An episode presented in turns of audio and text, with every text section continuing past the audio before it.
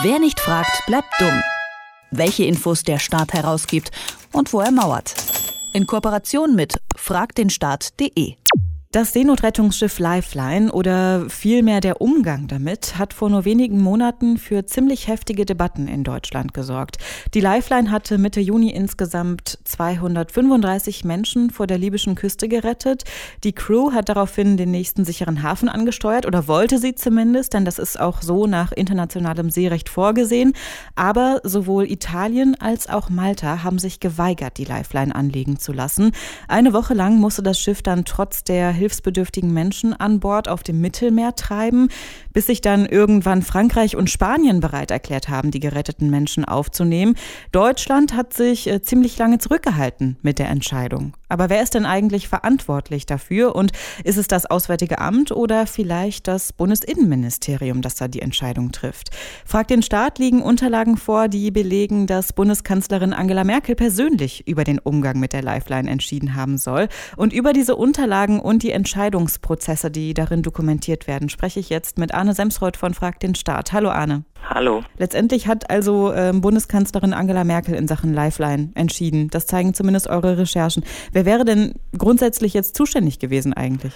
Das ist eine sehr gute Frage, die auch von den Ministerien nicht abschließend äh, geklärt wurde. Erstmal muss man sagen, eigentlich ist das Auswärtige Amt die zuständige Behörde, wenn es darum geht, mit Seerettungsschiffen und äh, mit deutschen Staatsangehörigen im Ausland umzugehen. Allerdings hat das Innenministerium dann wiederum die Zuständigkeit in der Migrationspolitik und hat das auch sehr offensiv eingefordert, hier dann zuständig zu sein. Und wie jetzt so die internen E-Mails zeigen, die wir von Innenministerium und Auswärtigem Amt bekommen haben zu der Frage, wie man mit Lifeline umgehen soll, ja, hat das auch einige Konflikte zwischen den beiden Ministerien hervorgerufen, denn letztlich hätte man viel, viel früher entscheiden können. Das wurde aber deutlich verzögert. Bei wem lag denn die Entscheidung jetzt zu welchem Zeitpunkt? Also das Auswärtige Amt ist regelmäßig in Kontakt mit deutschen Seerettungsorganisationen, die auf dem Mittelmeer unterwegs sind und hatten auch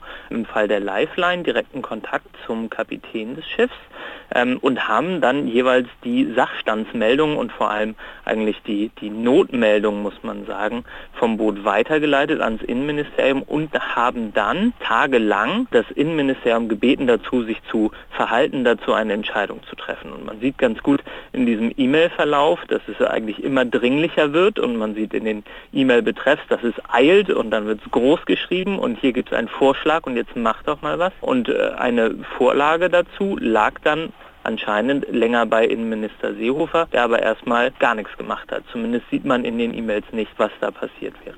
Jetzt könnte man ja vermuten, das Ganze ist irgendwie absichtlich auch ähm, herausgezögert worden durchs Innenministerium, sagt auch BuzzFeed News. Die haben ja unabhängig von euch dieselben Dokumente angefragt. Wie schätzt du das ein? Das ist sehr logisch, glaube ich. Wenn man sich nämlich anschaut, wie sich Seehofer verhalten hat zu diesem Fall, dann kann man zum Beispiel sehen, dass er auch gesagt hat, ähm, dass das nicht zu einem Präzedenzfall werden darf. Das heißt, Seehofer wollte verhindern, dass weiter Seerettungsorganisationen Menschen retten und er wollte sich letztlich nicht darum kümmern. Tatsächlich war es dann auch so, als die Lifeline dann letztlich in Malta anlegen durfte, dass er sich dafür stark gemacht hat, dass der Kapitän bzw. die Crew dann auch strafrechtlich dafür belangt wird. Das heißt, da ist schon eine sehr, sehr klare Haltung zu erkennen, nämlich eine sehr ablehnende Haltung gegenüber der Seerettung.